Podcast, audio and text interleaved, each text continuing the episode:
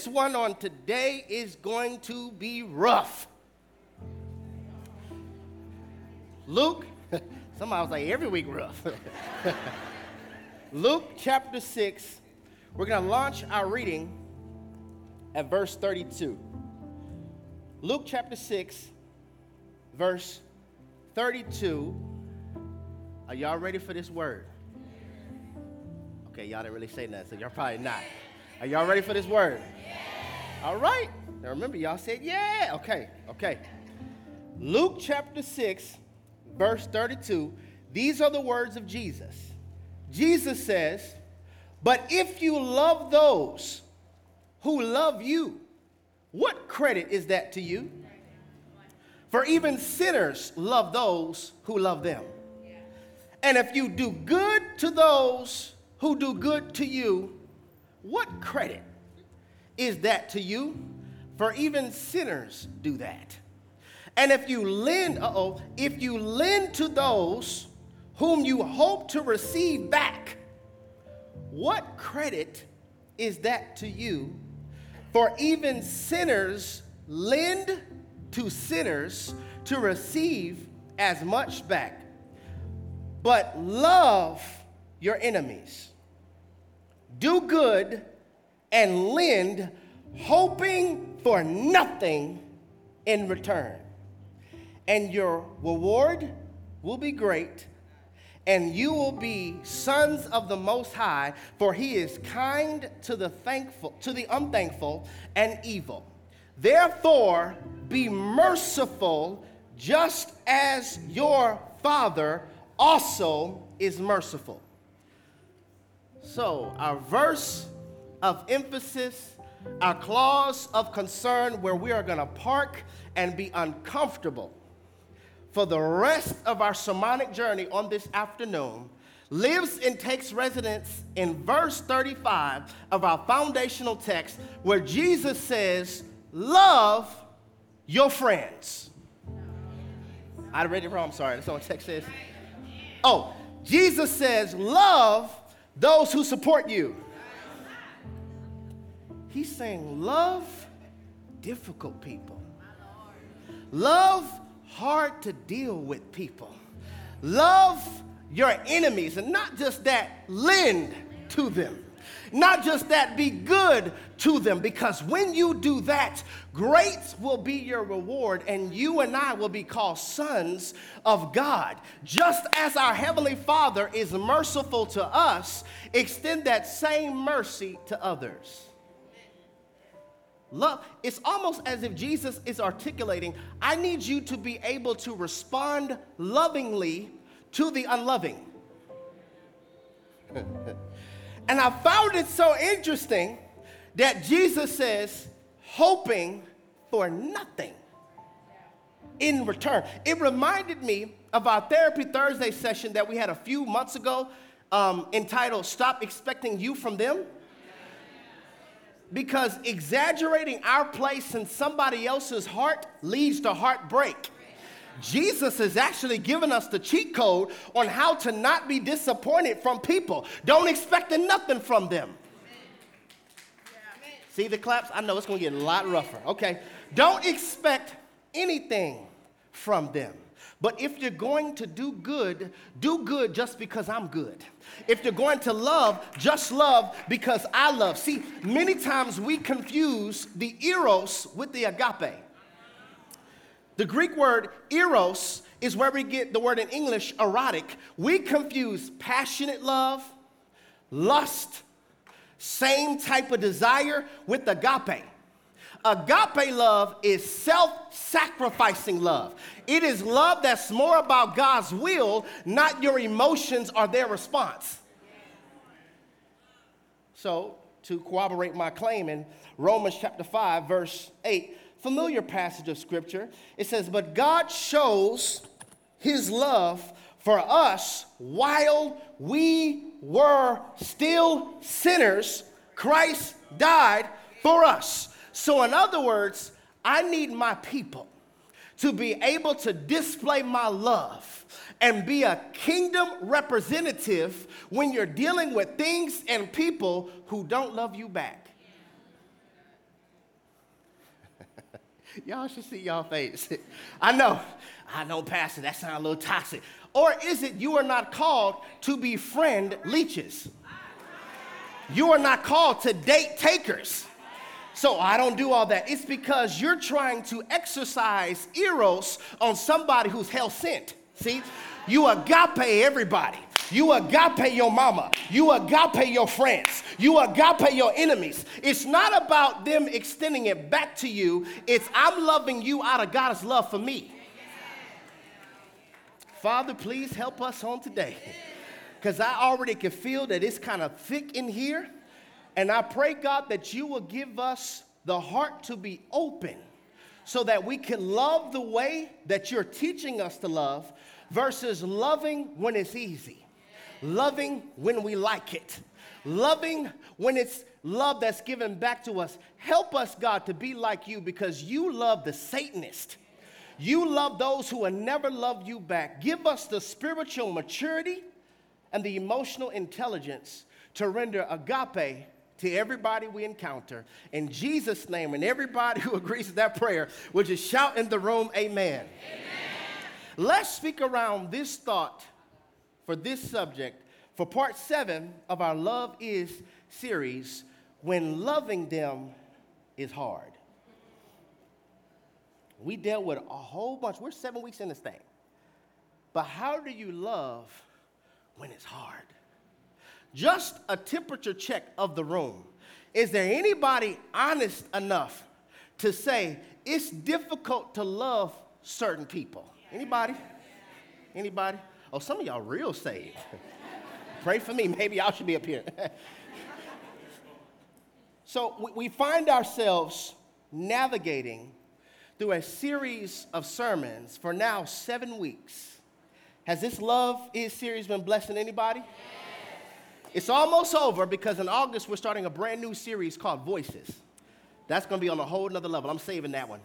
But for now, we are continuing, and navigating through a series of sermons for seven weeks entitled Love Is, a series designed and constructed by the Holy Spirit to help and build us to be better Christians, not better at being Christian ish. Okay? Because the way you treat people matters more than your podcast, your YouTube, or any scriptures that you're posting that you don't practice anyway. God cares about the way you treat people, unloving people, unhealthy people, overweight people, skinny people, black people, white people, straight people, confused people, gay people, the way you treat people. It's not about if you think they're holy enough while we were yet sinners, He loved us. So, th- this series is not designed to help you be better at being Christian ish. Believe it or not, God cares more about your offline. he cares more about your DMs, not your wall post. He cares more about your private betrayal than your public betrayal. I care more about the way you treat people. So the goal is for us to be Christ like. That's the target. That's the bullseye. That's where we're aiming at. We won't always hit it, but that's the goal. So the Holy Spirit desires for us to be mirrors of Christ.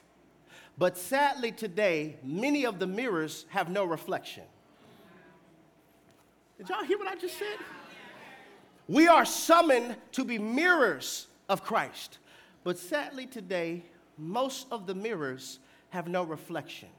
Don't reflect grace, but want to receive grace.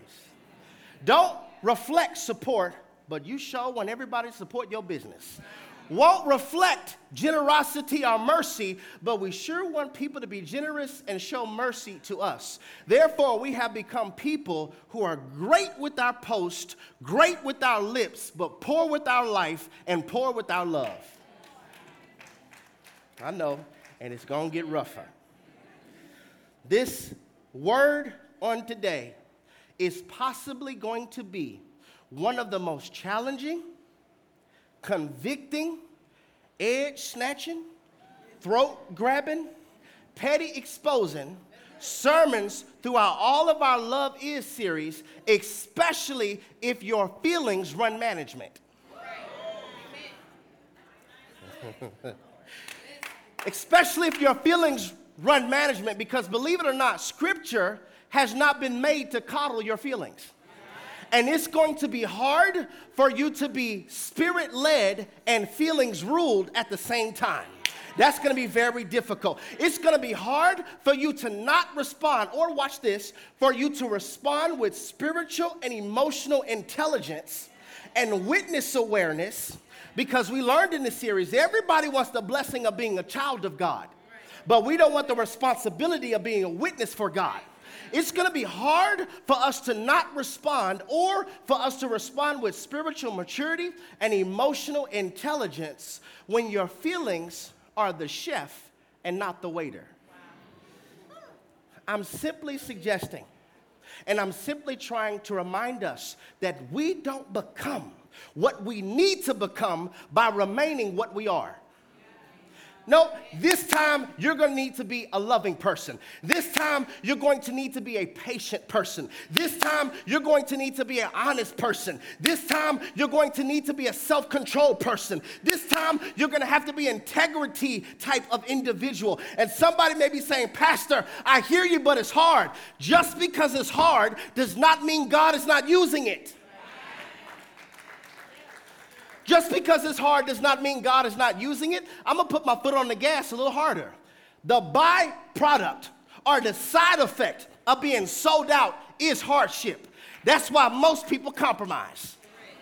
Talk, Holy Spirit. The side effect of being sold out is hardship. Endure hardness as a soldier of Jesus Christ. The reason we compromise so much is because when it gets hard, we quit. when you don't like them, you let them know I could turn up too. Just because it's hard does not mean God is not using it. You don't get more of one thing without more of the other. You, you don't pray and ask God, send the rain, bless this ministry, and then don't expect to get mud and more traffic and things trying to slow you down because you don't get more of one thing without the other. You, you don't pray and ask God, please breathe on our ministry. Give exposure to my entrepreneurial pursuit. Bless my podcast. And don't expect more critics. Because people always try to criticize assignments they don't understand. Did y'all hear me? People always criticize assignments they don't understand. Maybe I'm like this because of my assignment. Maybe I'm focused like this because of my assignment. Girl, I don't understand why you're doing all that. You don't understand, nor were you given my assignment. Pastor, why are we going to Atlanta? Why we can't have it in Houston? You don't understand the assignment. People who are the most critical do not understand your assignment. You don't get more of one thing without the other. You're praying and asking God for clarity, asking God for discernment because you desire a spouse. Your prayer request will always be shadowed by a trap. Talk, Holy Spirit. That's why we had a whole series entitled Trap House because the enemy will set up a trap so that you can feel as though your petition went unanswered when it was really you falling for a counterfeit that the enemy sends so you wouldn't experience your blessing. Talk, Lord. Pastor, I know who I am. I'm a whole meal. Then why you keep handing out yourself as snacks? Y'all don't want to talk to me. Okay. Let me get back to my notes. you don't get more of one thing without the other. And I want us to have discernment and spiritual maturity so sharp that we can ensure that the Holy Spirit has the mic and not your feelings. I just don't hear God's voice. Could it be because your feelings are at the mic and not the Holy Spirit? Because feelings are wonderful when they're in the waiter position. They're horrible though when they're in the chef position. See, when your feelings are waiters, they will cause for you to produce whoever's cooking. Whatever's at the center of your heart and of your soul, your feelings will produce it. But when your feelings are the chef, you have no choice but to live out how you feel. When you feel like quitting, you quit.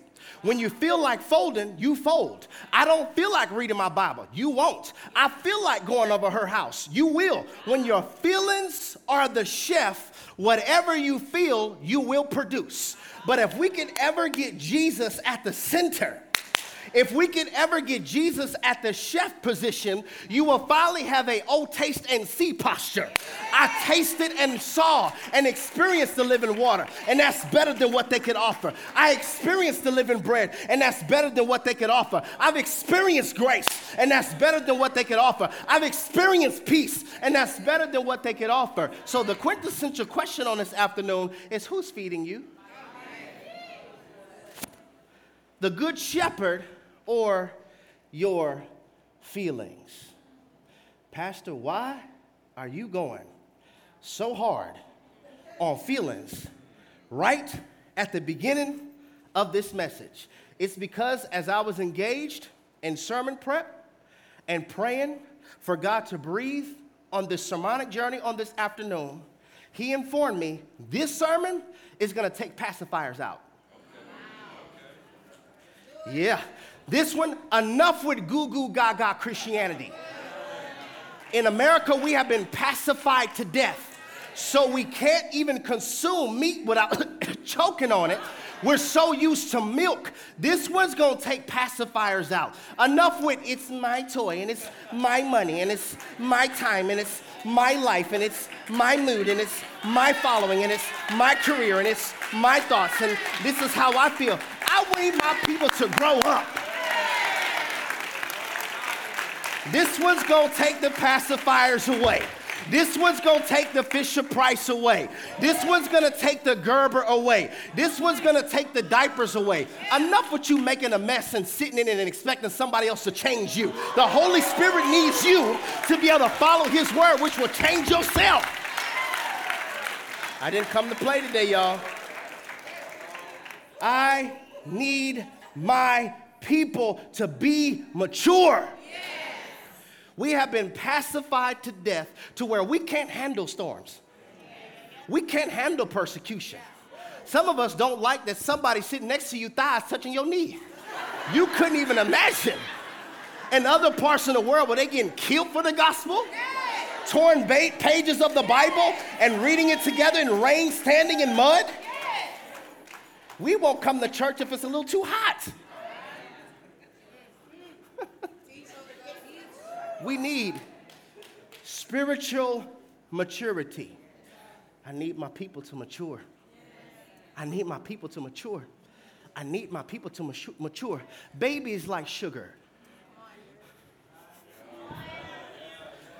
Babies consume sugar, but you're called to be salt.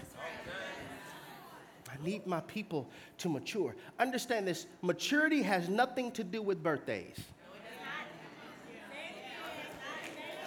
Nothing. Maturity has nothing to do with you being bald head, bald headed, and having gray hairs. Because you could be a bald head, gray haired fool. Y'all know I like making my lip hang. you could be a bald head, gray haired fool. You could have more degrees than a thermostat. I got a PhD. You could be a PhD holding fool. Just for me, somebody say fool.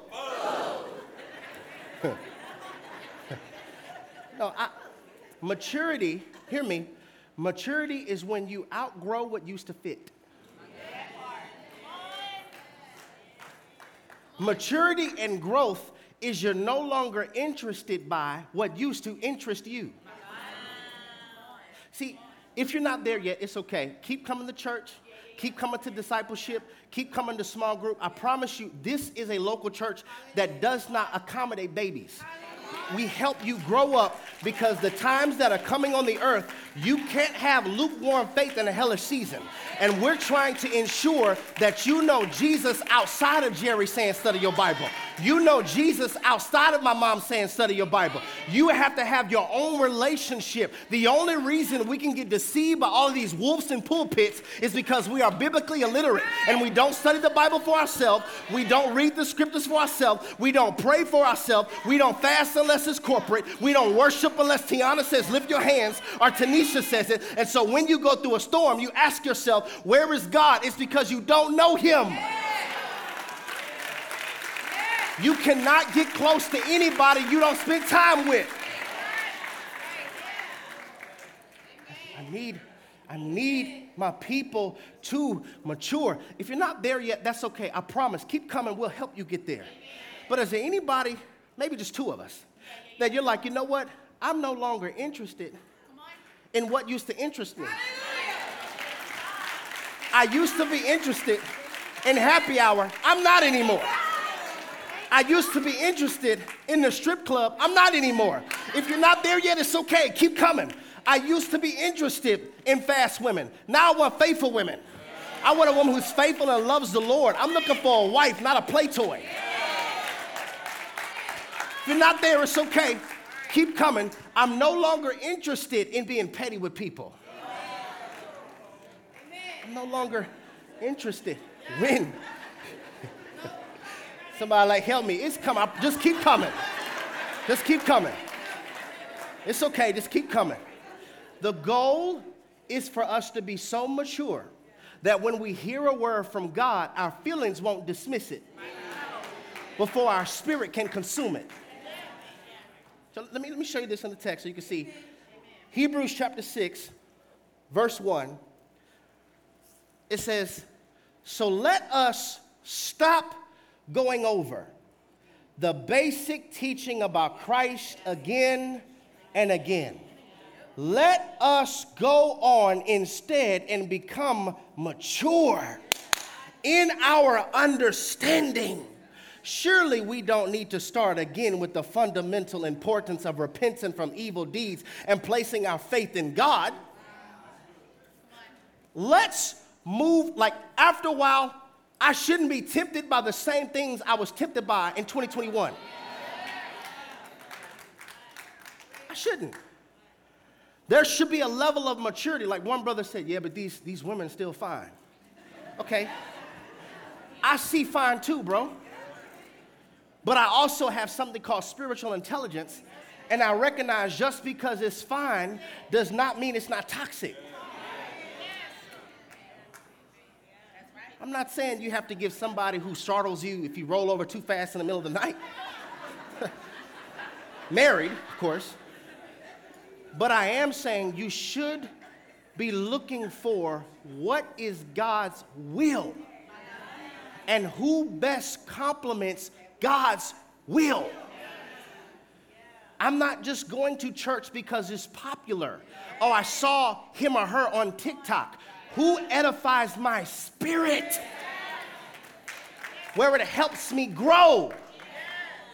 Somebody say maturity. maturity. I promise you, you're dangerous when you become mature. Devils get terrified when you become mature. Hell gets nervous when you become mature. In fact, I'm gonna help somebody. The way you could identify whoever's been praying this God, is this your will? Is this your will? The way you could identify if it's God's will or not, if they're from the enemy, they will help you remain immature. If they're from God, they will push you into a level of maturity. It might get on your nerves, but they're gonna help you grow up in the spirit. It might get on your nerves, but they're gonna help you get closer to Jesus. God is never going to give you or send you anybody who takes you further from Him. That's prophetic for somebody who's been praying it. I need my people to mature, so much so to where you don't end up clipping your wings so you can go back to crawling with immature people. I want to take you from glory to glory. But for you to level up, your maturity does has to level up too. For you to experience the blessings I have for you, you're gonna have to understand that I need you to be free from being incarcerated to an apology you never gonna get. I'm talking to somebody. You are incarcerated to an apology that you're never going to get. I promise you this. Not all the time, but the majority of the time, your pain will not be validated by people who caused it. So you're going to have to be able to mature where I could move on even if they don't own what they did. I told us this several times.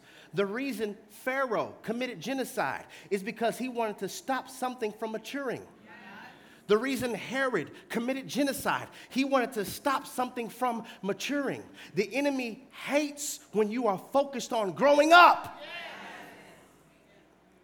Somebody shout maturity. So there, there, there's some, I'm trying, bro. So there's, there's some ways for you to identify emotional maturity. But before I give you these four points on how you can identify them, this is why we do Therapy Thursday. Amen. Because I, I recognize unaddressed trauma will cause for you to project thought bubbles on people. And so you will treat somebody out of your thought. You can't love them like Christ tells you to love them, not always because of what they did, but because of unaddressed trauma of what somebody did. You're projecting your thought on them. So good, y'all. There's a level of pain that if we don't deal with, it will keep us immature. And this is an epiphany I had with myself. I understand that, okay, your inner child and inner pain are connected. And so I asked myself this question How would you talk to your son, Jerry, if he was hurt? That changed everything for me. Because some of us, you have inner pain that's connected to your inner child, and you talk to yourself like this Man, you're so stupid. Man, what was I thinking? How would you talk to a child that was hurting? Some of us need to recognize you still have a little child that's hurting. Change the language of adult because you're an adult, because inwardly, I'm still a child. I'm trying to help us, man. Healing can happen faster when you learn to love and treat people where they are versus where you want them to be. Okay, so four points on emotional maturity. Emotional maturity is the ability to, number one, remain in self government. This is how you identify emotional maturity. It's when I can remain in self government. It's the fruit of the Spirit, self control. Number two, emotional maturity is your ability to identify when somebody's projecting on you versus holding you accountable. They just don't want me to win. They just don't want me to be happy. Or they're holding you accountable. Emotional maturity is when you can identify when someone's projecting on you versus holding you accountable. Number three, emotional maturity is your ability to outgrow what used to fit. I can't fit in cursing people out on 45 anymore. I can't fit in that. I used to, but I, I can't fit in that anymore. Number four, emotional maturity is the ability to consume what makes you grow. This word might be tough, but it makes you grow. Maturity. Maturity. Can I get us to say this confession? Everybody in the house and in the overflow and watching online, I want you to put this in the room in all caps. Can I get all of us to say, Father? Father. No, I want you to make it personal. Say, Father, Father increase, my maturity, increase my maturity and, my love. and my love. I want to be an effective witness. One more time. Father, increase my maturity, and, my love. I want to be an effective, witness. If you could love those who love you back, what good is that to you? Sinners do that. If you can be good to those who are good to you, good is that? Sinners do that. If you could lend to those and respect repayment, what good is that to you? For even sinners do that. But I tell you, love your enemies. Be good to them, lend to them, and hope for nothing in return. When you do this, then your reward will be great. When you do this, you will be called sons of the Most High. Church family, I find this rather interesting. Enemies, a Judas, difficult people, however you want to put it, hard to deal with people are excellent training facilities that can reveal how deep the gospel has really gone in your heart. hard, hard to deal with people. Hard to deal with people are excellent training facilities to really reveal are your reactions redeemed too? hard to deal with people. Hard to deal with people are excellent training facilities and are wonderful opportunities for you to display the love of Jesus to. Because we learned this every week for seven weeks now. I've stated this over and over. I said the DNA of the Christian, these four chromosomes love, that's what this text is talking about, repentance, be merciful just as God is merciful, obedience. See, let's park there for a second. This text is not a suggestion, bruh. Oh, y'all thought I was an elective? no, this is not an elective. This is something for everybody who follows Jesus to obey as a command and a principle. Love, repentance, obedience, and giving God glory. Love your enemies. Jerry, I need my people to mature to such a degree where they can still display my love and still be a kingdom representative when you're dealing with people and things that don't love you back. Because verse, verse 36 be merciful just as your father is merciful. Love even when it's hard. Jerry, I need my people to mature to such a degree where they can still display my love and still be a kingdom representative when you are dealing with individuals who have a struggle with owning their own flaws and have a sense of entitlement. Because just as God was merciful to us, I need you to extend mercy. I'm not, please don't misconstrue what I'm saying. You don't date enemies. Nowhere in the text does it tell you befriend an enemy. So for anybody's, I don't know, that's hard. What category are they in? Right. You agape everybody. Love that's about the Father's will, not about your emotions and how you feel. That rhymed on accident. I need my people to mature so that they can still display my love and still be a kingdom representative when you're dealing with people who have stabbed you in the back and then they tell everybody else they're bleeding. That hurt though. You don't think Judas betraying hurt me? I need my people to be mature. You guys should see y'all faces. So look, look, if I can get us to understand this correctly, all right?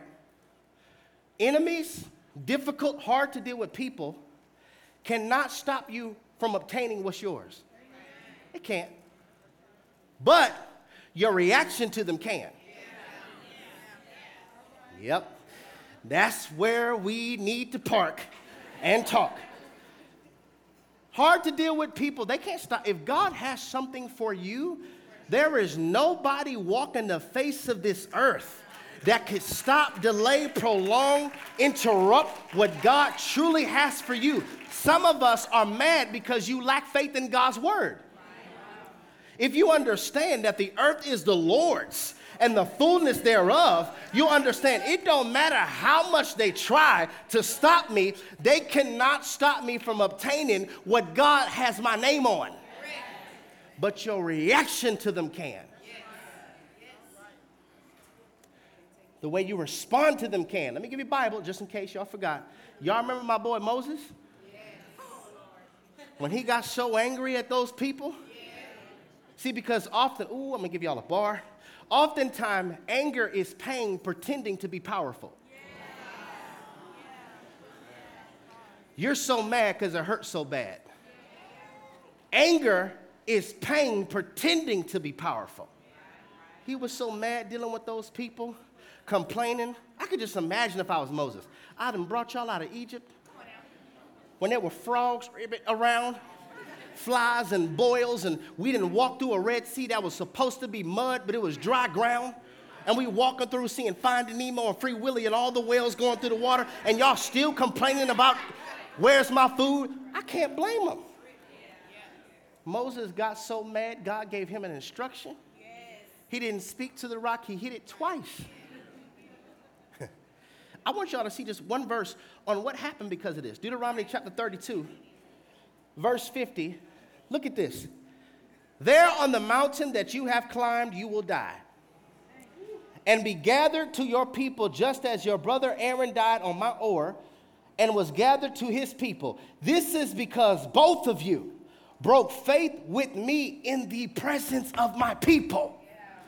In the presence of the Israelites at the waters of Meribah, Kadesh, in the desert of Zin, and because you did not up, uphold my holiness among the Israelites, therefore you will see the land only from, from a distance.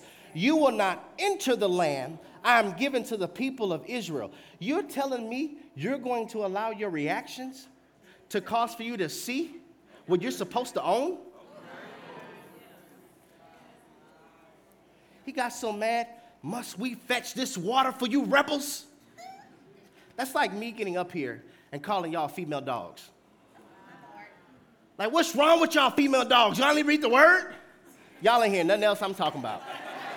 I'm going viral, I'm on everything. the way you treat God's people is married to your promise. Please don't miss this. Please, if I can get you to shift your perspective about how hard it is, if you can view it to where enemies are gift wrapped as your promotion if you handle them right. Gosh.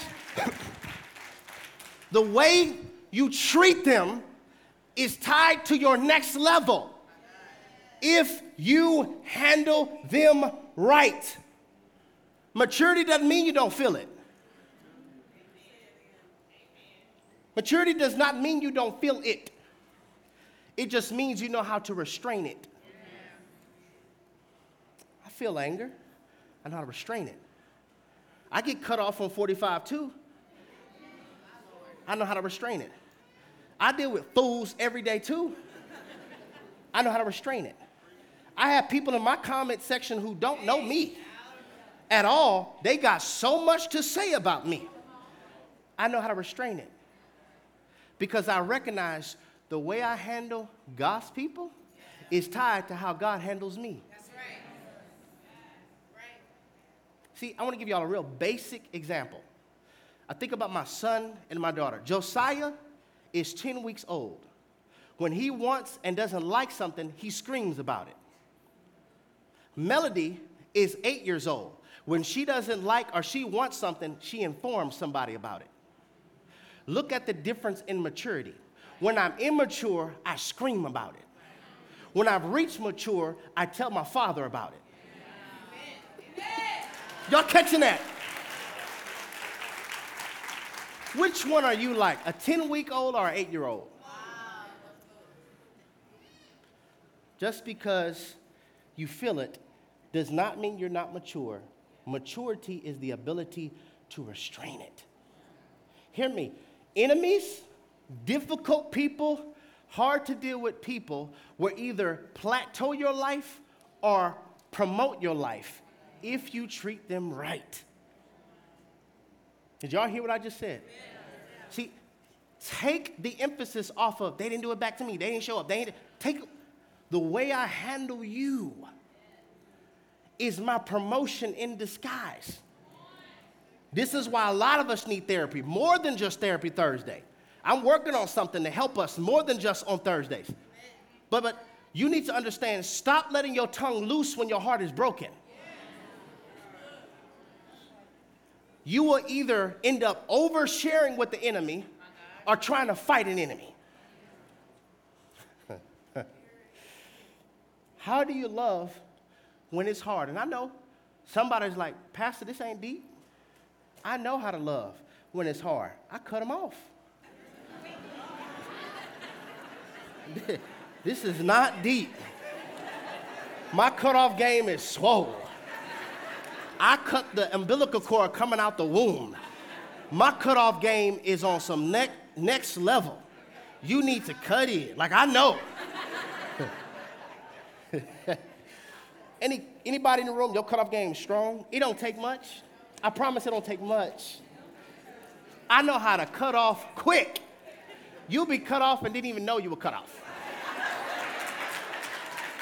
didn't even know. I hear you. I hear you. But um, sometimes cutting them off is cutting promotion off. Okay. All right. Keep that same energy for everybody. Yeah. Sometimes cutting them off is cutting your promotion off. Your upgrade and your blessing is tied to how you manage them. Hmm. Okay, all right. So, to, to better understand this, there are really two reasons why I believe God wants us to have spiritual maturity. The first one is every adversary is not meant for you to fight as a warrior. Some are meant for you to stand as a witness. This is so powerful, y'all. Every, every adversary you face is not one that you need to fight as a warrior. Some, you just stand as a witness.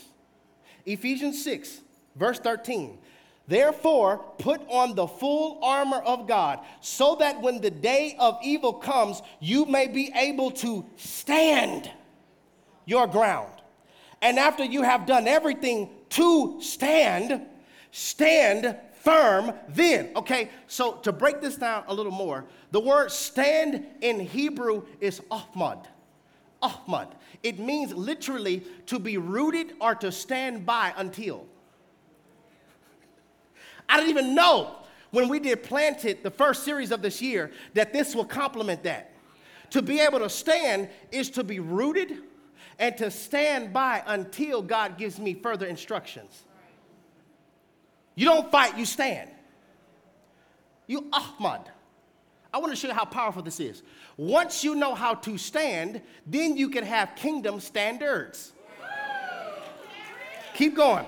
Once you know how to stand and have kingdom standards, regardless of the storm, I'm stationary.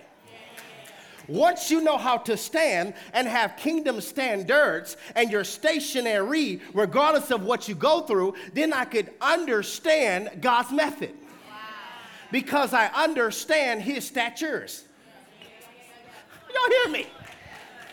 But you won't get that if you don't know. Sometimes you don't fight as a warrior, you stand as a witness. Now, this is really hard for all of my fighters in the room.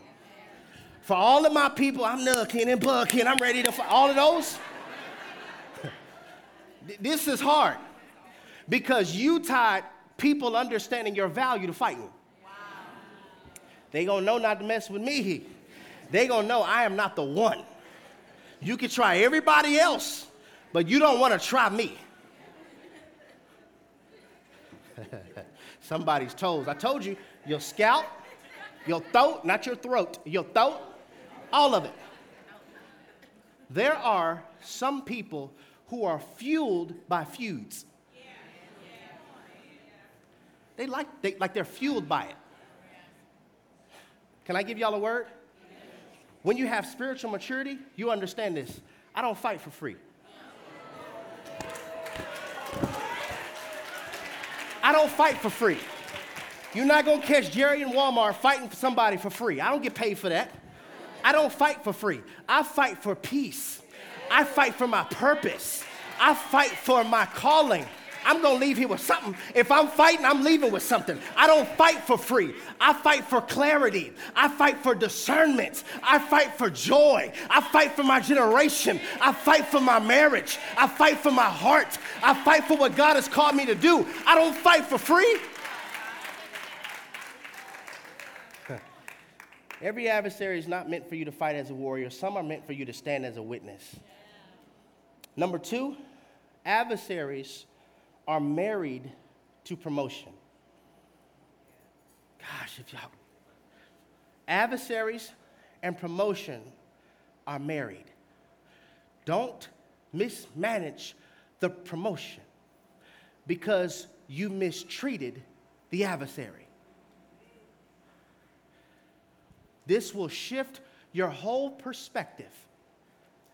Adversaries are married to promotion. Bible all day. Goliath and Saul transitioned David from being a shepherd to a giant slayer and a new king because adversaries are married to promotion. Haman transitioned Mordecai from being just Esther's cousin to being a man that the king delights to honor in. Y'all should read the story of Esther. And you'll see that Haman hated Mordecai because Mordecai didn't bow down to him because Jews only bowed and worshiped their God. So Haman was like, you know what? I'm going to kill this dude. But what Haman didn't remember was Mordecai heard of a time when there was, there was an assassination attempt to kill King Xerxes. So Xerxes was up at night. He couldn't sleep because sometimes God will communicate to you in your dreams when you don't give him the time during the day. Maybe it's not insomnia, he's trying to get a message to you. So he couldn't sleep and he thought to himself, man, whatever happened to that dude that saved my life from that assassination attempt? And it just so happened Haman was in proximity to the king. And he said, hey, Haman, come here. What should the king do? To the man that he delights to honor in. Now, Haman, so arrogant, but was thinking the king was talking about himself. So he said, You know what you should do? You should get a horse where, where he could sit on a horse that the king rode. You should parade him through the city and have people shout, This is what happens to the individual that the king delights to honor in. And the king said, That sounds like an excellent idea. Go do that to Mordecai, the very person that he hated. Go do that to Mordecai. So Haman had to see the person that he hated on a horse going through the city saying, This is what happens when you are one that the king delights to honor in. You don't have to fight for you if you let God do it. I promise God fighting for you is better than your hands better than your Glock, whatever you think you got. I promise God's methodology of fighting for you will be so much better than your 140 character words that you say online on threads or whatever social media platform you got. Let God fight for you. This also happened with Jesus. The Pharisees and the Sadducees transitioned Jesus from being the sacrificial lamb to becoming the resurrected king. I'm giving you Bible after Bible where you can see hard to deal with people oftentimes are your promotion in disguise. And some of us are hating the very thing God is going to use to promote you. Can we talk? Can God trust you with trouble? Like, I think about Joseph. The very people who hated him were actually instrumental in transitioning him from being a dreamer to the second most powerful man in Egypt.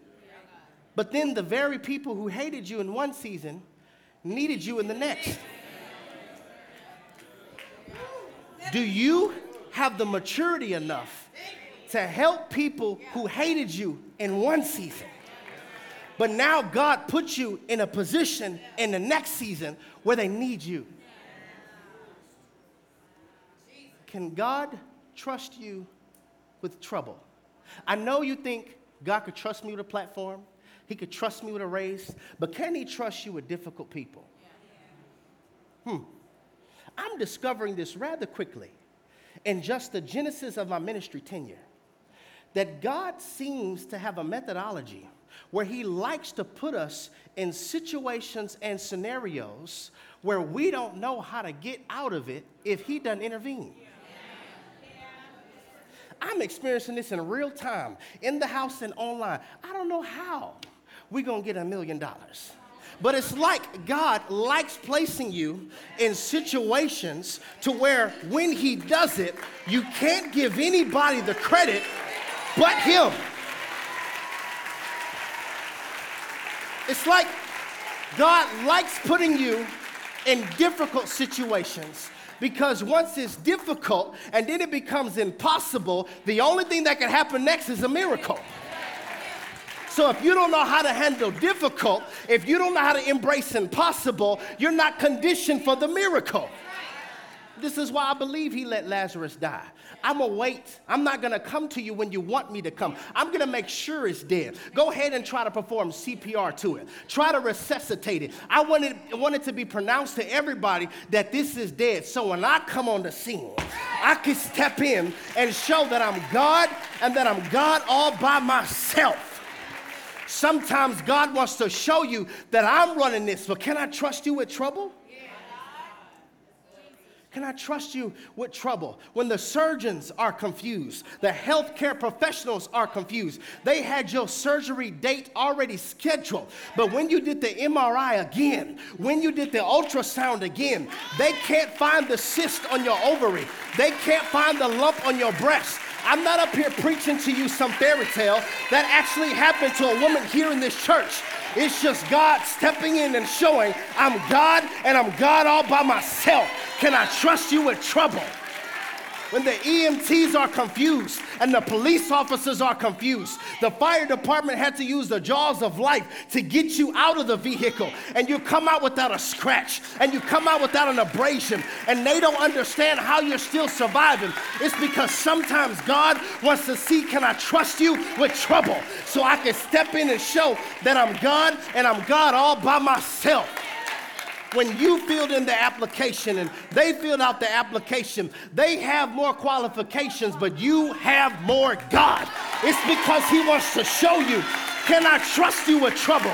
Because I like situations where I can step in and flex that I'm God and I'm God all by myself.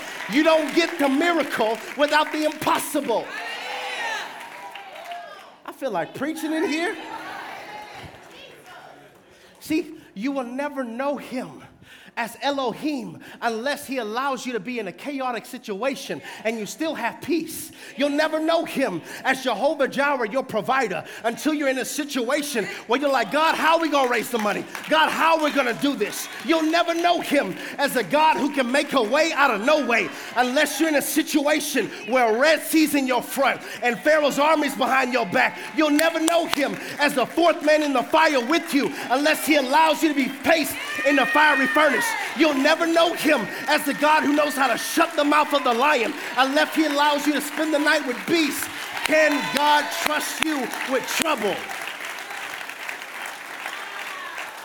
Can I trust you with trouble? It's how I take you to another level of intimacy with me. Change your perspective.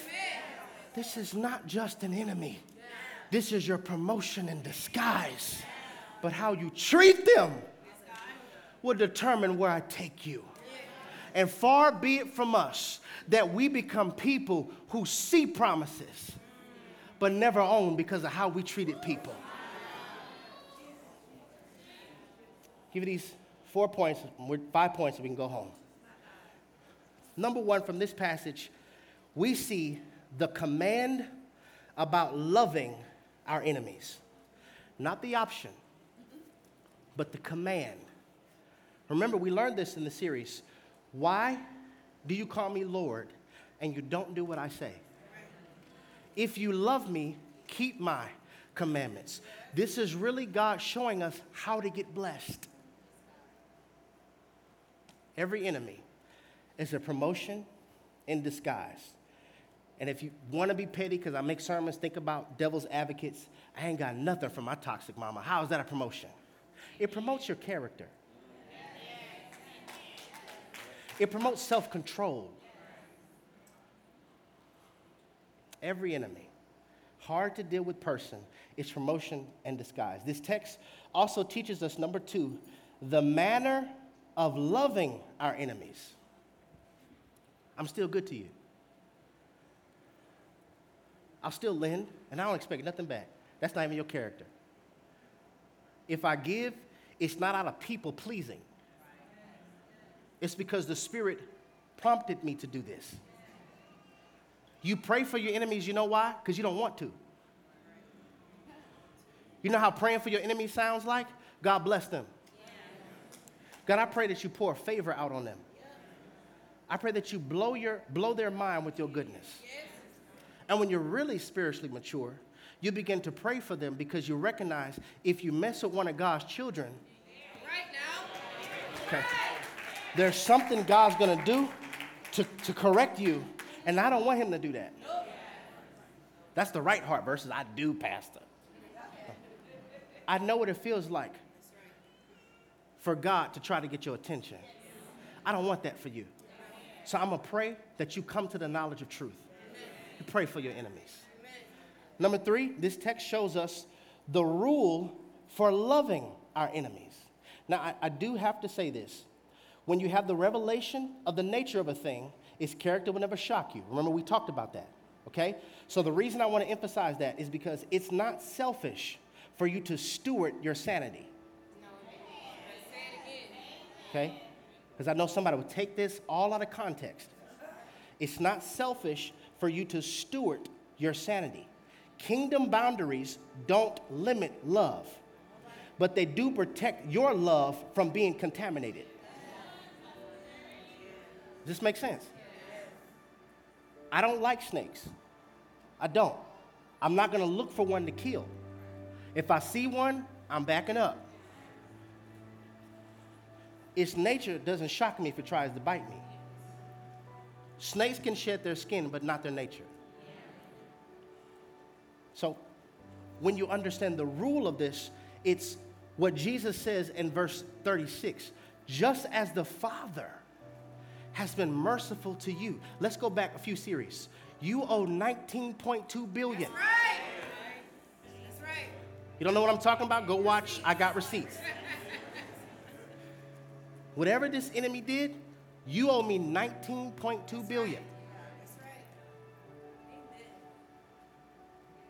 So treat them with love, but it's not selfish for you to steward your sanity. Love does not mean that I'm gonna go hang out and go on a vacation with them. It's not what it means. But it does mean if they happen to be on a vacation, I'm still gonna speak to them. If I'm in line and they're short for whatever they're getting, I got it. Not you doing it to please them. You're doing it to please God. Because there were times when you didn't love God back. This takes maturity, y'all. Number four, the reward of loving our enemies. I pray that this shifts your perspective. And I hope everybody leaves here thinking that, you know what, enemies are God's creation too. And if they repent, they getting saved just like you. Whatever they did, you're going to go to heaven, you're going to see them there too. I'm like, Jesus, I know you did not let. After that heifer, ah, watch it. The reward for loving our enemies is God calling us sons of the Most High.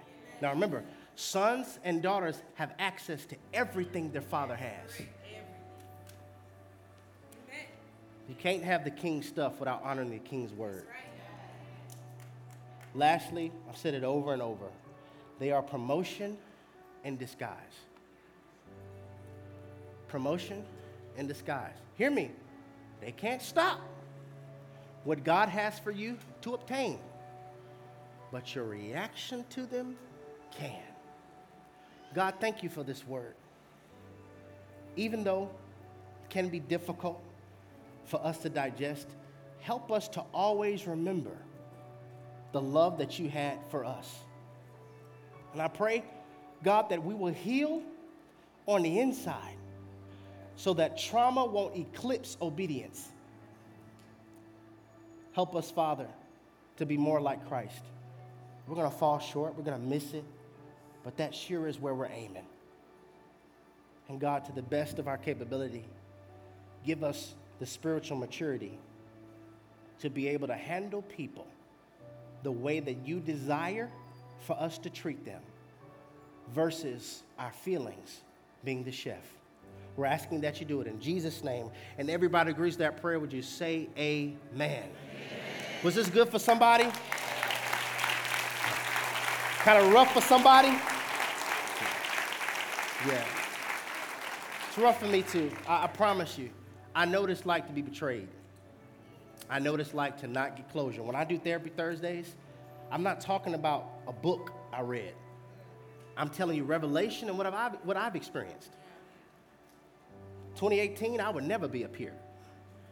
The way people did Jerry, they don't want my gift, they don't love me. I am done. Anybody ever been there? I'm done. I am done. I'm just, you done. That's what I would say over, I am done.